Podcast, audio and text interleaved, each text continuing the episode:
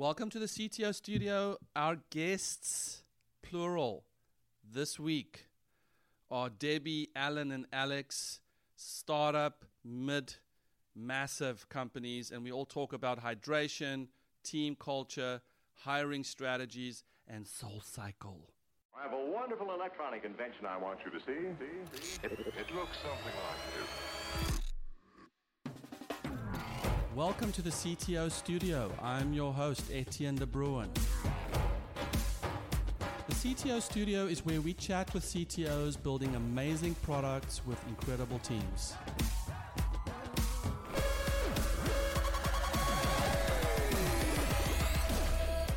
Have you chatted with a CTO lately? Debbie, Alan, Alex, welcome to the CTO studio. Thank you. It's great Thanks. to be here. Thanks for having me. We are literally the first group chat. Because as all of you are followers of the podcast, you've seen that it's just me and one other person. And I found that I got so bored with those conversations that I had to bring in some more people. Well, as being one of the previous folks to have those conversations, I'm not sure how I feel about that. Well, you brought me to tears, Yes, that's right. Uh, and I've just felt like maybe if we bring in more people, uh, we wouldn't More go- tears. More, More tears. tears. More cheers. Yes. Okay. More Got tears it. equals good. More cheers. Uh, Debbie, founder of Hydrostasis. Yep. Alan is CTO, co-founder of Limelight Health. Yep. Alex is the chief architect at Intuit. Uh, do you think Intuit's going to make it, or I think Intuit's going to do just fine. okay, Yes. you guys are out of the I startup? think we have a pretty good strategy to succeed. Yeah. do you? I don't know though if people would want to do taxes online though. Do you? Um, no, yeah, it's it's uh, it's something that we're still trying to work out. yeah, does, is this internet thing going to work? I don't know. the product market fit stage. Now, Yeah. now, Hydrostasis is still asking those questions, right? Absolutely. So you're at the very early stage. Very early. Tell us about hydrostasis and the idea behind it, and let's let's get going. Sure. Um, so hydrostasis sort of came out of my frustrations at graduate school.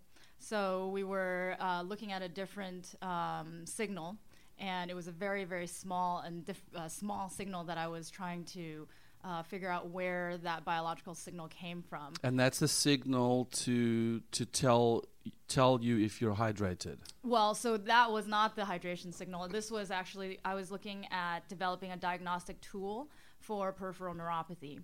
Um, so, an early uh, diagnostic tool, we were looking at blood flow. Um, but that signal was so small, I was so frustrated, and I was looking at the hydration signal and basically wondered why couldn't we just look at hydration instead? But of course, my uh, professor at the time was not interested in that at all, and um, you know, and I just sort of that was just like a rhetorical question. Um, and then fast forward, I don't know, ten years. Um, I actually started um, training in Muay Thai, which is Thai kickboxing, and um, Is that the one where you can kill someone with one swift move? no, it's basically kickboxing, but uh, slightly more violent. um, it's, Okay, it's got okay. elbows and knees, so they call it the art of eight limbs. So you got your hands and your feet and your elbows and your knees. Um, it's uh, thousands of years of history um, in Thailand. Um, I love it because it's got a lot of culture and history, and that's sort of part of the martial arts and stuff like that. So, um, started learning that, and then realized that you know I uh, needed a lot more water than a lot of my teammates. Also, just like remembering, you know, what it was like going through my pregnancies, getting lightheaded, and I just kept wondering about this hydration thing. I don't know, maybe it was like the universe uh, trying to tell me I should do something about it. Um, and then, yeah, I just decided that I wanted to give it a try. And I actually had the idea in 2016 um, and then went through uh, what used to be called My Startup XX at uh, UCSD, which is a female accelerator program. But at that time, it was sort of just like an idea. So I kind of did nothing with it. Um, and as we all know, if you go through an accelerator program and do nothing, you actually get nothing out of it. And so uh, I just, you know, at, and actually at the end of the accelerator program, I uh, was pregnant. So I, you know, took took some time off from trying to work full time and have a baby, and, and then also start a company. Um, and then in 2018, I was like, why uh, why hasn't anybody actually done this right and so when i actually started uh, pitching the idea and stuff, um, a lot of the responses has been, you know, oh yeah, Apple's got it. Oh yeah, you know, Samsung's got it. Somebody's do- doing it, and I said, yes, I wish they would, um, but nobody. And this is basically measuring people's hydration levels. Like, is that was that your question? Was how much water do I have to drink, or Mm, Yeah. So my question was, why isn't there a easy to use, accurate hydration monitor that would give you continuous feedback, right? Because usually what people do is, um, you know, in the gym or or you know, your coach or whatever would tell you, okay, every 15 minutes, go take a drink of water. Like to me, that's super annoying because what does that mean? You know, to you or, and I, or you know, a, whatever a bodybuilder, it, we need different measures of water. And then also, you know, I would still cramp up, even though I was tr- trying to drink up, uh, drink enough water. Um, and then I just realized that you know everybody uh, has different you know needs for hydration, you know, metabolic stuff, chronic diseases. Uh, and then the more I dug into it, the more frustrated I got that there was literally nothing out there that could provide this information. And to me, it seemed like really easy because wearables are everywhere, right? So why hasn't this been done? Um, and then I started researching, and it turns out that even you know Olympic uh, teams are looking at you know urine color charts.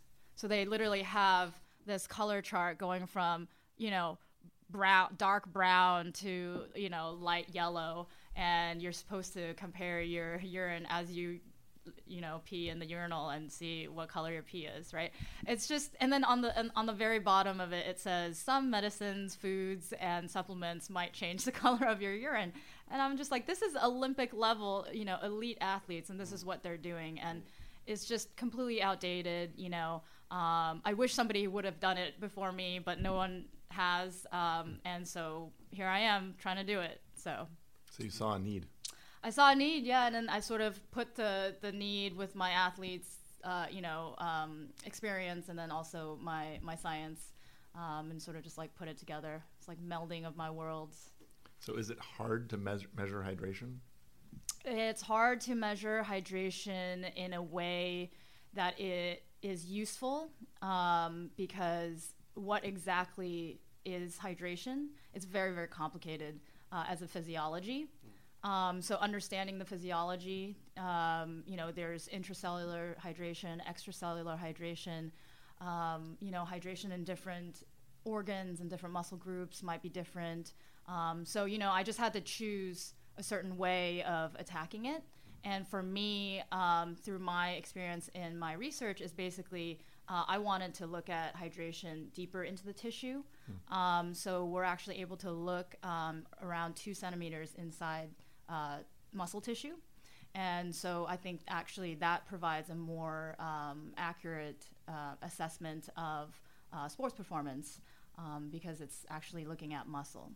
And so the stats are actually uh, quite uh, interesting is that if you lose 2% of your total body water weight, um, your cognitive functions actually decline significantly. And if you lose 3%, uh, your muscle power actually declined by up to 15%. And your muscle endurance actually declined by up to 35%. And that depends on muscle groups, but those are sort of the, the extremes. Um, and anybody that's an elite athlete can, can lose easily up to like 5% of their body weight uh, within an hour inside the gym. So uh, all athletes are dealing with this. Um, and so what we're able to do is notify uh, an athlete before they exit out of those ranges. Um, and then hopefully, you know, they can, um, you know, provide themselves with whatever fluids or electrolytes that they're, you know, training with and their nutritionists and dietitians are, are suggesting. Wow. And are you guys producing a device and software? Yeah, so we have a hardware device, and uh, the software piece is going to be the analytics behind it. Uh, we have some uh, machine learning, so basically, we actually look at each individual workout session, and we actually create a baseline for that individual athlete. Um, so we're looking at blood flow, skin tone, fat content, as well as hydration. And then the first three, we're actually using that as confounds to extract out, out from our hydration signal. So our hydration signal is a little bit more pure than um, uh, some of the other signals. Um, and then, yeah, and so we get that hydration signal, and basically we're able to run it through our algor- algorithms, which is based in physiology and physics. Um, and then our machine learning algorithms will sort of like build upon that. So e- with each session, you get uh, an updated optimal hydration range. So you get your highs and lows, and we sort of cinch it down to your optimal range. Um, and then we notify you before you exit out of that range. So we can actually do overhydration as well as dehydration. And overhydration, which is hyponatremia, is a uh, sodium imbalance. So endurance athletes, like uh, ultramarathoners, will often overload, um, and then they end up with like GI issues and you know um, sodium imbalance. So it's really important to have your electrolytes um, as well. So it's complicated. Do you believe that everyone should know their hydration? I believe everyone uh, would benefit from knowing their hydration. Um, so it's funny because you know we're a B two B. We're targeting initially uh, collegiate teams, and we're working our way through to healthcare eventually. Um, so I think those are the the two main uh, markets that would have the biggest impact. But I've had a lot of just normal people, busy execs, come up to me and say, I, I wish I would know, you know, how my hydration is because I'm too busy to care, right? Or I'm too busy to remember to drink more water. Um, and so I think it, it, it does provide a sort of like basic wellness check for the general population. Um, so yeah, there's a lot of different you know angles we could take it, um, but yeah, because hydration is such a sort of basic need, um, I think everybody would benefit from learning more about it and really just educating yourself, right? That's great. Uh, the the opportunity it sounds like it's huge in terms It of is. the breadth of the kind of people who need this. Obviously, it's everybody, and so I was going to ask you how, how do you pick that first target of, of a group of people? And it sounds like you've narrowed in on someone. Why, why was that the one that you picked? So I actually started out B2C, right? Because it was like, oh, you know, it's one of those Fitbit things. It's really cool, you know, the Fitbit of hydration, right? Um, but, you know, uh, I, I went through the Ad Astra um, Accelerator program, and we really tried to work through, um, you know, the the product market fit and trying to figure out you know what is uh, the best path forward. Um, and and we we kind of realized that you know the the general consumer market is very finicky especially in the athlete sort of uh, wellness uh, world. Um, and because you know we're a brand new brand and a brand new device uh, people don't really understand wh- where we're coming from. Um, the other thing too is that you know because we are coming from the sort of uh, scientific point of view and data analytics, it is a little bit more of an understanding of what we're trying to do, and we decided that through a coach or a decision maker, um, what we're able to do is access those athletes um, or as a team um, or in healthcare it would be more you know a decision maker like a nurse or a technician or a physician and then you know your your patients.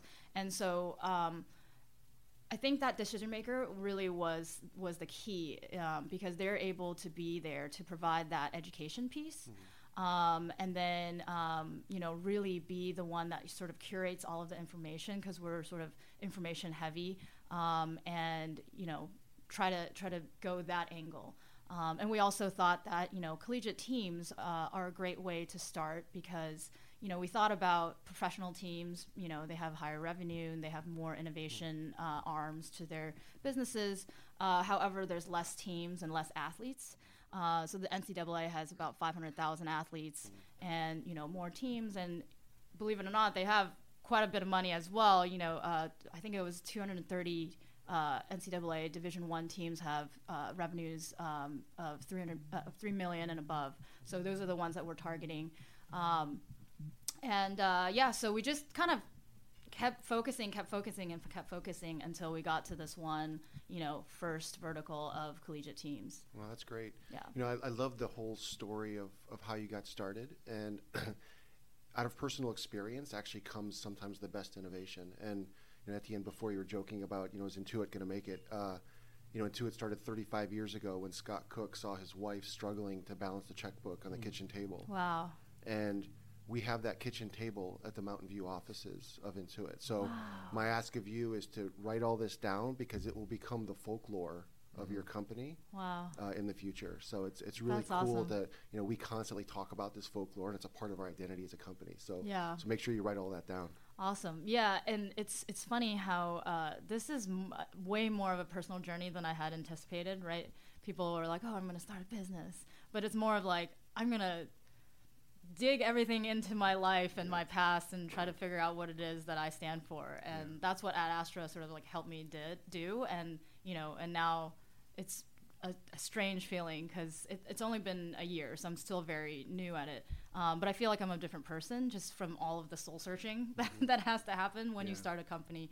So yeah, And then in terms of the, it's, it's amazing that you you have hardware, you have software, you have data science going on. So how did you, how did you educate yourself to make sure that you can go and, and get these kinds of people to actually help you build your company?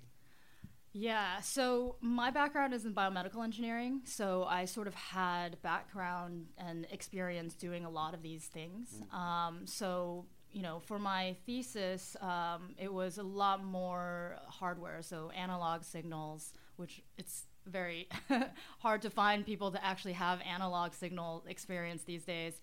Um, you know, I built up a lot of the, the hardware myself. So mechanical stuff. Um, I did a little bit of coding, mostly in MATLAB. Um, so more like a science. Uh, so I would never call myself a coder, but. Um, uh, and then um, I did a bunch of different things. So I realized that you know when I don't know something, I sort of go there. Um, and so after I graduated, um, I realized I didn't know anything about the application that my device was doing, which is uh, peripheral neuropathy. So I decided to do a postdoc in uh, UCSD Medical Center in the div- uh, division of pathology. So I was a pure biology um, uh, postdoc, and uh, I was the engineer inside the, the biology lab. Um, and then I ended up, you know, making some some apparatus for for their uh, experiments, and then also uh, writing some software for them as well. Uh, and then I jumped to Scripps Oceanography, uh, which is a completely different field. And then I, I helped them build um, what they were building at the time was a 3D uh, phytoplankton microscope, and learned about uh, how big data, you know, has to come in because they basically do um, 3D reconstructions of uh, water volumes um, really quickly through a liquid lens. So you just apply a uh, um, uh, an electrical um, pulse, and basically the lens will change shape physically, and you're able to scan through uh, an entire 3D volume really quickly. I think they were collecting it at 80 hertz.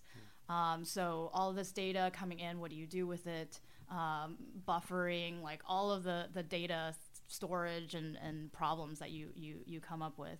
And then I jumped over to drug discovery at Sanford Burnham, um, and uh, you know I was running the uh, microscopy core there and um, doing high content um, screening for uh, drug discovery. So my background has been everywhere, um, and it's sort of like with each uh, different job, I sort of built up the different aspects, and then now I have a you know sampling of experience. Uh, but uh, the main thing is you, you hire people that are better than you, right? And so when I met Misha, I was like, yes.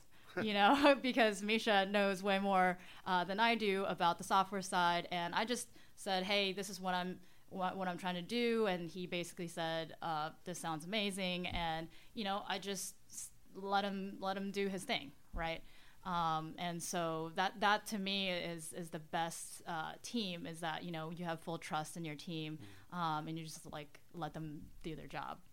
So Yeah. Absolutely. That's great. Well, it's uh, I would say it's it would be great if you actually had some of your uh, test devices here, but given the one that I'm drinking coffee, it's probably not a good thing. I, I'm just struck by um, when we're in a room, CTO types, we genuinely feel like the smartest person in the room, right? I mean, like, Debbie is Until running circles around my brain right now. Well, if you start talking about, you know, CTO stuff, we then need I'd to be talk like, about CTO Yeah, stuff there you go. ASAP. so I'm curious. Um, I also love what Alex kind of picked on. You know, you used elite athletes, and uh, it, it, to me, when you said that, it sounded like okay, she's identified her target market and the first approach, and then the collegiate teams. Right. Um, so, and then the process to get to that, uh, you know, I think many companies that I'm helping, uh, oftentimes it's just very, very hard to describe that first customer to you know you have a gut sense about it, but why is it so damn hard to say it's this person who has this need and has probably had you know this experience because that is it's so you know it's so much easier to target that person because it's not just that person that you say yes to, but it's the millions and millions of people you don't have to worry about anymore. Yeah, I think that that's what I was going to bring up is the risk, right? Because once you actually narrow it down to that customer, it's am I forgetting somebody? Is there somebody that I should be targeting that maybe is a better customer? So I think there's that risk piece of it. The other thing that I think um, you and I have in common is that you have a customer and then you have a user. I think is what you were saying, right? You have the people you're actually going to be selling to, and then the people who actually be using the product, and that creates one other level that you have to think about, right? Because you have the buyer, the person making the buying decision, Right. and then you have the user, and you have to think about both. How do I sell to this person, but how do I also make sure that the user has a great experience? And I have a lot more layers than that too. I'm sure you do too. Yeah. Um, because my buyer could be anywhere along the lines. It could be the university administrator. It could be, um, you know, uh, athletic directors. It could be, um, you know, athletic trainers. It really just depends on the structure of the university. Um, and then the users too. It could be assistant coaches. Um, what we found is that head coaches um, are not interested in being the user um, because they're too busy, you know, being head coach. Um, so athletic trainers are very interested because they're actually interested in the safety aspect of the uh, athletes, uh, and then strength and conditioning coaches as well um, because they're really uh, into sort of the performance side. Um, so yeah, just trying to like inter- uh, interview all of these people and trying to figure out who exactly is the buyer and the user, and at the end of the day, it's like, well, you know, the athletes are the ones putting these on, but then they're sort of just the ones that being told they were being told what to do, and then the coaches are the ones actually using and digesting the information. And so it's it's really hard. It's really complicated. Uh, and we're still trying to figure, you know, figure some of this out. You know, what are the metrics that the coaches actually want to see? Um, And that's an environment, though, that um, the users are told they have to use it, right? So it's not an, you don't have an engagement problem at the very bottom of that right. Yeah, it's like hierarchy. And that- They're told Yeah, and that that is the the b2b piece right? Yes. because um, a lot of times you get these devices and if you're if you're b2c it's like oh well i tried it once and whatever. Um, but with, with with these sort of uh, highly competitive teams you're you're trying to get that 1% edge right on performance uh, and safety. And athlete longevity is, is a big uh, piece of it as well risk management because these are you know students um, so yeah so there's a lot of stakeholders um, besides just you know the sports itself. Uh, recruitment is, is a big piece with, that sort of came out of left field is that um, you know uh, athletic programs can actually tell parents that hey you know we care about your kids really hydration you know.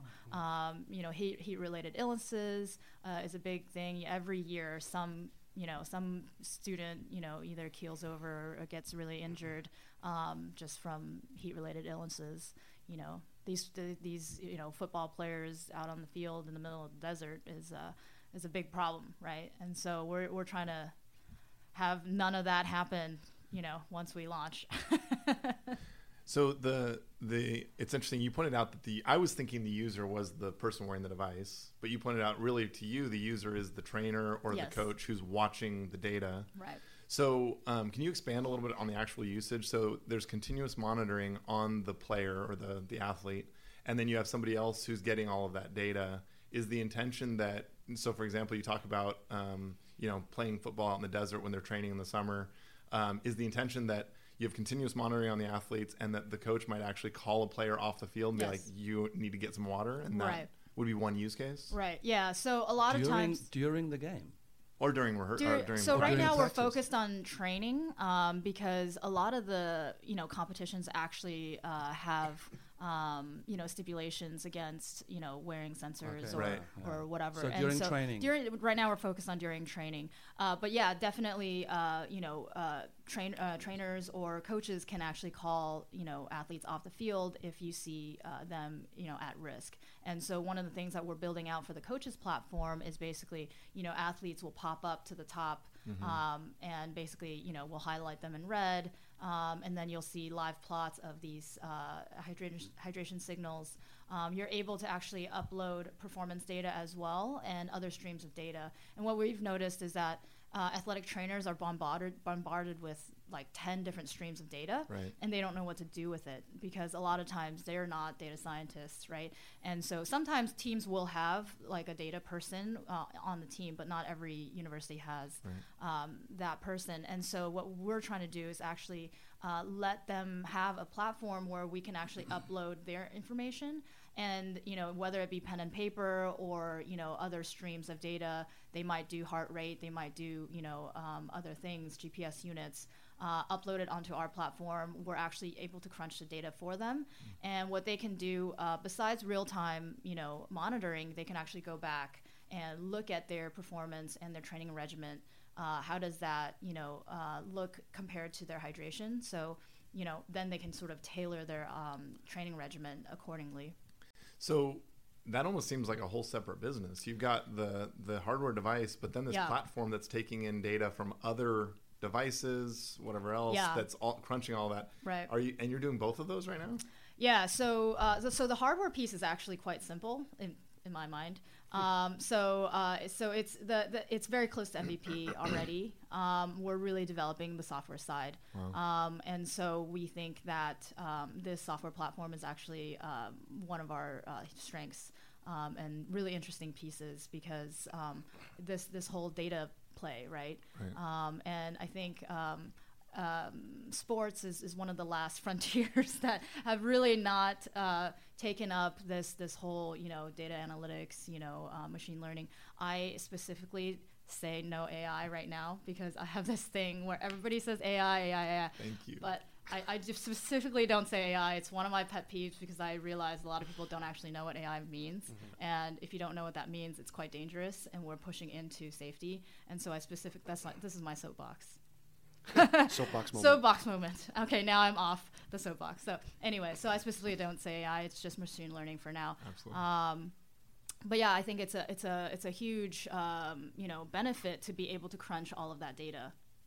Is there a competitive landscape of other platforms or, already that are doing that, or does that not exist? Um, not any that has hydration information, right? Okay. So our benefit is that we actually provide that piece from our hydration. So let's talk about that, uh, Alex. I want to hear what you think, because I think I think what I'm sensing from Alan is a little bit of oh, geez, you, It's you too much. No, no, no. It's not too much. It's just that unfortunately, I feel like, and I see this conversation happen so many times. Like, I really love the data you're bringing to the table.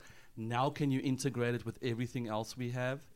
And then the startup ends up, you know, buil- having to build in uh, integration, adapters, parsing, you know, and then you end up with these massive, you know, data warehousing and then cross correlation. And it's not just with you. It's, um, you know, I think uh, this is why I think Health Kit's are amazing with Apple because in a way it's just available, right? Um, everyone can just instead of doing all these mesh integrations, you just go to this one source of truth and just get everything, put everything in it, and get everything out of it. But what are your thoughts about sort of that? Do, do you stay focused and say, you know what, we'll provide APIs and, and you take care of it? Or no, part of our value is that we're doing that integration? Yeah, I mean, I think as company as a company, you, you have to determine um, what is core to you. What is the most important thing? Why do you exist as a company? What is your competitive advantage? And it's really interesting that as we look at the landscape in fintech, and you see a lot of the fintech startups coming in, uh, if you didn't have Amazon, Google, and Microsoft creating clouds, it would be impossible right? At the scale at which data is coming in, the scale at which you want to process data, the cost. I mean, you worked in the in the university setting, and universities always had lots of money to buy big supercomputers and storage and, and all of that, right? and so for the average world out there, it was impossible. And now suddenly it's possible. And so the opportunity to go very, very broad in terms of the problem that you're solving is huge, right? So um, Th- th- does, th- does that almost mean that you, you, you kind of have to do it because it's Well, you, you do, but you still have to make the declaration of why do I exist? And I think that one of the things that you'll see, Debbie, and maybe you've already made this decision, is that uh, uh, s- small companies will go in and say, my my role in life is to do X, and in your case, it's the hardware and the software to gather the, tel- the telemetry. And very quickly, you'll say, I'm a platform company.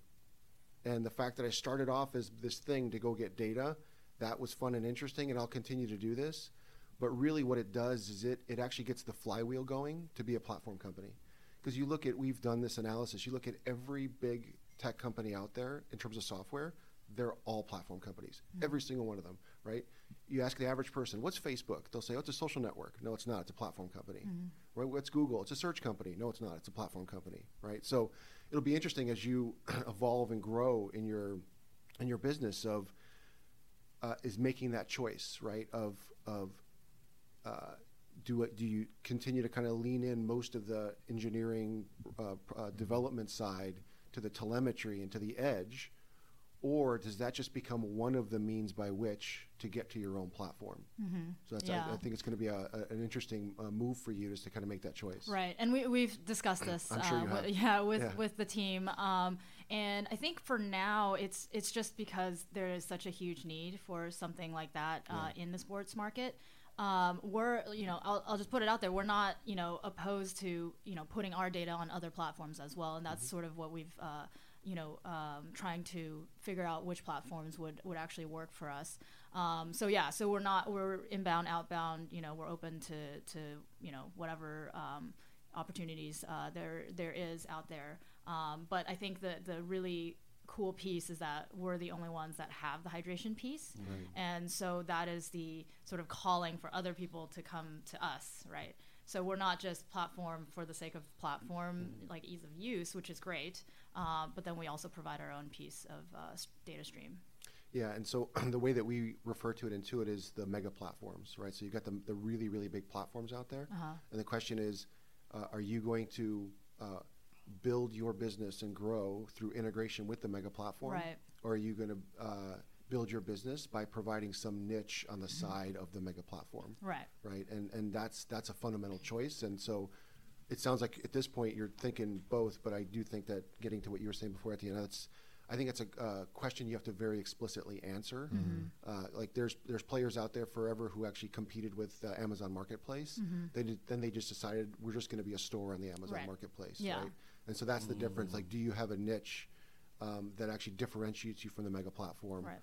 or is your growth play, is your role in life to actually work well with the mega platform? Yeah, and even the hardware too can be easily, you know, uh, adapted into a, another device that's already out there, right? So yeah, so we're we're we're developing everything on our own, um, and then trying to see what you know what what avenues we can we can go from there. Yeah, that's awesome. Well, one thing I'm really curious about is that, uh, uh, as Etienne indicated, a uh, lot of amazing direct experience that you have. I mean, the way that you trained yourself is amazing. Um, but now your company is growing. So how do you scale yourself? Yeah, um, actually, uh, it, it's a it's a learning process for me um, because I realized um, Is that one of the hardest learning processes? Oof. Uh, I think the the soul searching was was quite difficult. Um, if you ask any of the uh, at, at Astra ladies, uh, but yeah, it um, yeah, I think I, definitely the soul searching was was the most difficult for me. Um, but right now, what I'm trying to figure out is like how to delegate. Um, so I, you know, I have a small core team, uh, uh, four four people, um, and then you know offshore developers, and and it's just for me, I've just been running around for quite a while by myself. Um, you know, I, I used to like drive to the bank and you know have you know deposit checks and you know like stupid things like this you don't you don't think like it wastes a lot of time. It takes about an hour right? Like he drives to the bank and do the thing and come back and okay there's an hour gone of your day right? Um, and so um, a- lot of times it's just trying to figure out like how to delegate and how to let people do their jobs right? Uh, and then what exactly is my job? And uh, i'm sure you guys have all um, you know had these questions uh, go through your mind is like you know um, um, I've been asked many times as a scientist and first time founder if I actually want to be CEO. Um, and this is quite interesting. Uh, part of the soul searching as well is uh, at first I actually thought that uh, these mentors were telling me that I was doing a bad job, right? Because if somebody asked you, like, do you do you actually want to do your job, right? And I'm like, well, is this because I I'm I'm can we cuss on? is this because I'm a? Is You this? Be, is this because I'm a shitty CEO? Like, are you trying to tell me something? Please just just tell me, right? Like, because you're a Yeah. trusted mentor, just tell me. Um, but no, then I realized like, okay, no, they were actually trying to ask me a question. Do you know what a CEO does? And do you want to do those roles? So for me, fundraising is difficult, right, for everyone. But also, it's difficult for me because this is my first go, right? So, how do you talk to investors and how do you present yourself? Like, you can't just go in there, put on your nerd hat, and talk to investors. Like, you just can't, right? It's a different persona that you have to put on. And so, I had to really just learn that. And um, so, that was difficult. Uh, and then I realized I was really good at it. Yeah. and then I was so gonna say that. basically, You seem like you would be great. Yeah, The way you tell your story is incredible. Right, and I didn't know that, right? So y- it's so weird because you think, oh yeah, everybody's telling you you're a nerd, like you can't do this, you know, you need to hire somebody with an MBA, you need a co-founder, right? Like I, I had so many questions and so many things and so many people doubting me, and you know, oh my gosh, you're a minority female in tech and you're trying to start a business, and, and then now you want to be CEO? What's wrong with you, right? um, and so yeah, so this is a lot. It's a lot to learn, um, but I'm having a lot of fun. Good. And so I think for me, it's just I again like I just like run towards the things that I don't know, and things scare the shit out of me, right? Like public speaking is really freaking scary, right? And then I get on stage and pitch, and you know, um, yeah. So it's it's a lot of learning and a lot of fun. So, uh, s- since this is a CTO studio, um, so that journey of sort of attracting uh, your team, uh, attracting a CTO, Yeah. what can you can you tell us a little bit about what that was like? Uh, you know, I know we spoke when you were looking for one, Right. and uh, like at what point did you as a founder know that you needed one? And then also what do you think drew you know misha to you uh, Sure. or to the cause? Because i think it will highlight a little bit you know the the inspiration that i feel just listening to you you know? It's it's like i almost i i i, I want to help. That's how i feel when i listen to you. And i think uh, that is that is the magnetism that comes with a CEO that knows the mission, they know what Mhm. they want to do, and they lead and they shine that light to their people. Yeah. I actually, just to interrupt my own question, when I listen to Alex talk about his leadership team and just what he draws a- at that macro mega level, the just the what you draw from people at that level, even it's it, it always amazes me at, at the effect we can have on each other, whether you're uber tiny or uber huge. Right. So I met you at uh, Etienne from uh, Vidya at um, uh, at Astra, and then I reached out, right, and I said, "Hey, I'm looking for a CTO." So I, let's back it up again. Um, I realized I needed a CTO because I know nothing about software, right? So um, one of the things with the soul searching is, you know, what are you good at and what are you not, right? And so a lot of my experience has been, you know, in the hardware. And honestly, I'm not really a hardware engineer either, right? So I can't go build out, you know, the electronics. Uh, so I had to hire someone to do that. Um, but at least I knew enough to design it. Um, and and I, and for the software part, I knew the vision, but I had no clue how to go about it. Um, and so then I started on the hunt for a CTO, and then uh, Vidya introduced uh, me to you, and then you know you were like, "Hey, this this guy is looking for a job." Right, and I said okay, and you know when you're so small and you're just starting out, you're literally taking every single meeting possible, right? And so um, it's it's funny because I honestly did not interview any other CTOs. Yeah. Can, uh, can we cut Can we that cut that? so so a little bit about how how I go about it is it's it's uh I think a lot of people this is this is what people call unpopular opinions, right? Um, the way that I, I do things is that I, I go with with connection. Um, and I realize that uh, there are some people that only work with good people, right? And so um, I think uh, at Astra, uh, as a, as a group, is one of those people, and I have very deep trust for the people that they send me to, right? So immediately when they sent me to you, um, I was like, okay, I don't know who this guy is, but okay. And then you sent me to Misha. So it's already, you know, by referral. Mm. So that's that, that proof. Right. And then when I met him, and obviously I did my own due diligence and looked him up and whatever, but um, when I met him, we, we, we talked on the phone first, and then we, we met for lunch, and we talked for about two and a half hours. Um, so it was a really long lunch. Um, we just talked about life, you know, um, and we never really had an official interview. Um, again, let's cut that out. Um, By the way, we're not going to cut it out. Is that right? but it's uh, it's it was just everything that I do because it's such a small scale. Um, is um, it was just you know organically right? And do we have the right fit? And honestly, um, I don't go out there looking for the world's best X for this position. I go out there to find the right person that believes in my mission and also has the right skill sets, right? So you, to me, honestly, like I'm not the world's best whatever. I'm not the world's best CEO. I'm not the world's best engineer. I'm not the world's best anything, right? But I'm just very passionate about what I do. And um, I do it with these sort of life philosophies in mind. Um, and I sort of set out to do this uh, is to put people first and to only work with good people, whatever that means, right? And Misha was one of those souls, right? And so uh, we we just really connected, and he talked about different cases in his life that he's dealt with um, with hydration. Um, I don't know if he ever gave me permission, but he said he used to have headaches all, all the time, and then uh, he started drinking a lot of water right before bed, like two big glasses of water right before bed. His headaches went away. And so it's just something so fundamentally easy, um, and he just he just got it right. Um, and so he just believed in the mission, and um, he believed he could do something about it. He was interested in the project, and I think for him it was a challenge because this is something that he was not used to be you know doing because he's used to just being software.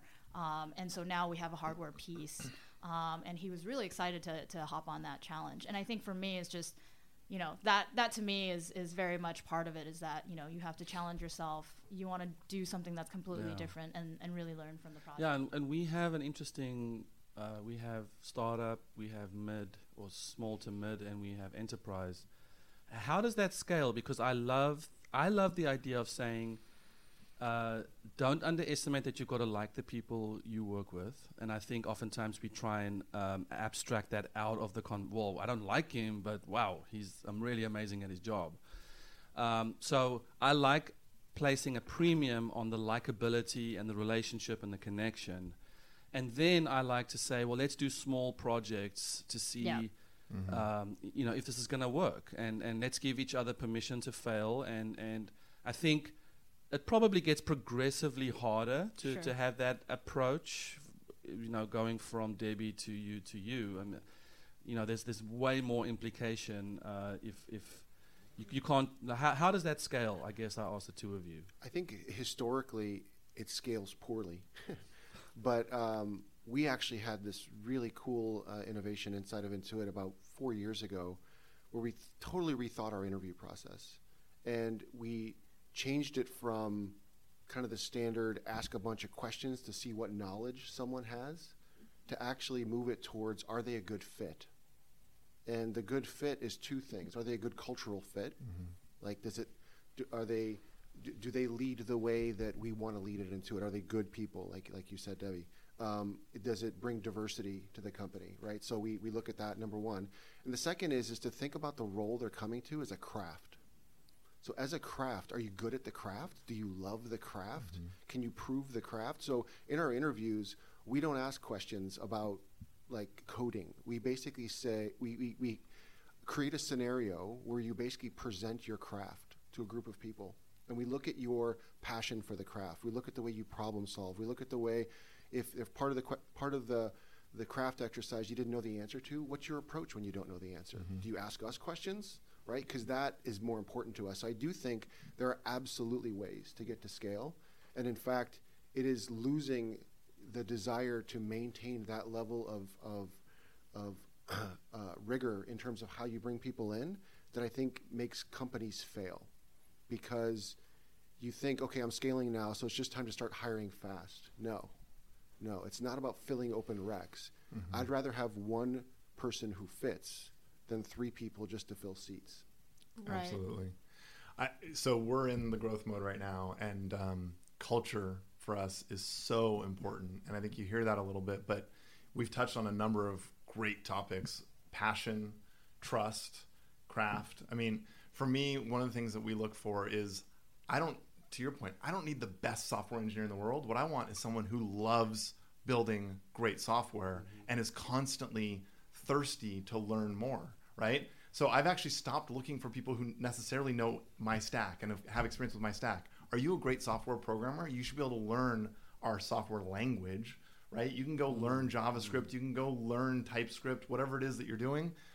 But then from there, are you passionate about what you're doing, right? Are you going out? I my team members, if if you're not going out outside of work and watching videos or learning because you're just excited about what you're doing, you're probably not not the right person to be on the bus. And that's something that I talk with my team about is that we need to get the right people on the bus and then we can figure out what seat they're in, mm. right? And and there's all these these topics you guys have brought up is amazing. Like the trust one is huge, right? Because Right. I need to be able to hire somebody that I know they're passionate about their craft, they're good at what they do, but more importantly, they, they know how to find the answers, and that I can trust them to say, here are your objectives, here are your boundaries of how you can operate, and I'm going to trust you to go do it well, and then we'll continuously iterate on that. Right. Um, and being able to trust them to do that and show that I really truly trust them and I'm going to let them fail within a certain bounds so they can then continuously improve is so important. And I think all of that creates a culture and continues to uh, um, build a company where you have everybody on the bus who's passionate about what they're doing, they're excited about what they're doing, they're supporting the people around them.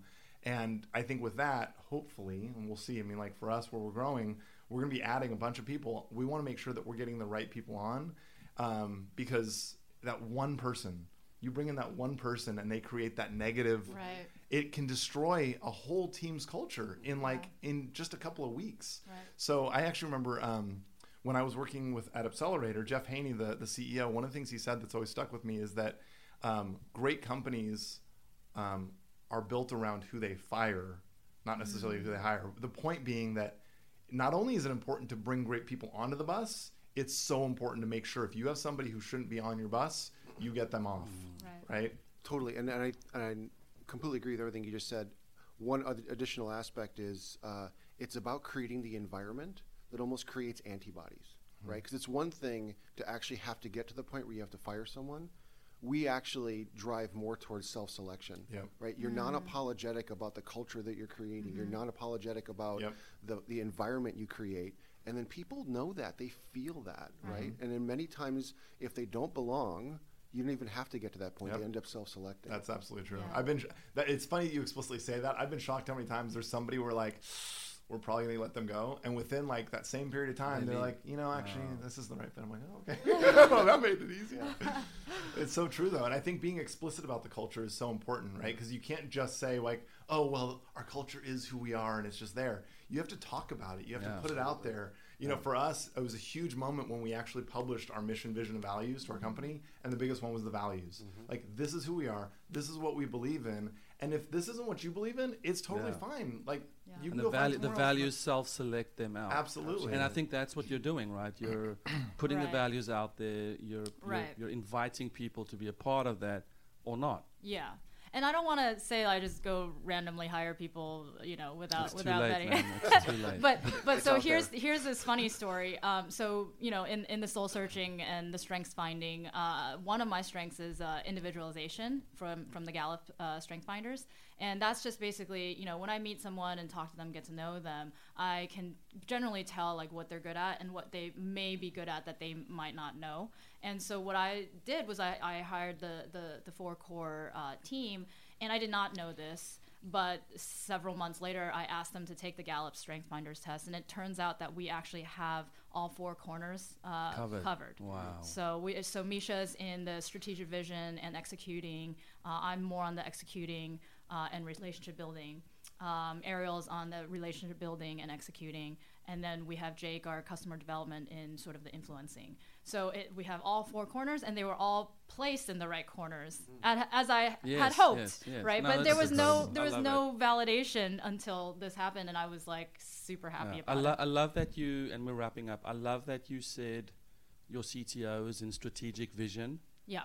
Uh, I think a lot of founders come to me and say, "I need someone who's got who's like can code," and I'll call them CTO, Yeah. and we'll give them some equity, and you know. And then my second question is: speaking of soul searching, when I do Soul Cycle, do I have to drink water during those forty-five minutes, or is it okay to drink water before and then after? I think it depends on, on you, right? So we that's what we want to do is to provide you with a personalized hydration uh, information. And so if you do need, uh, you know, to supplement in between, and how much do you need, uh, and how far do you, you know how fast you, you crash? It's all about you know the the timing, which is why the continuous monitoring is important, and then also how long does it take for you to rehydrate. So the the whole you know continuous part is is very uh, important. And but definitely. Is it okay to say when I'm thirsty I should drink? So that's too late. Wow! It's too late. Boom! Yeah. So one of our things is that when your body tells your mind that you're thirsty, it's too late because You've, al- you've already started. You've already so got- thirst comes in at about one to two percent total body weight That uh, is loss. crazy. Okay, Yeah. well we have to stop. Even though everything inside of me felt like we just like we just got started. Yeah. Well, that was kind of the microphone drop moment right there, right? That mm-hmm. was. I think Yeah. that's a good way to yeah, end. yeah. Debbie, Alan, Alex, thank you so much. Thank you. Yeah, it was great to be Thanks, here. Thanks, Debbie. It's fun. Good luck. Thank you. Have you chatted with a CTO lately? Hi, thank you for listening to the CTO studio. If you don't mind, take a quick second and please rate and review the show. It helps us a lot. Go to the CTOstudio.com for more information on what we're doing at 7 CTOs. We also have a video or two for you that could be a helpful resource for you as you're managing your company. So, thank you for listening.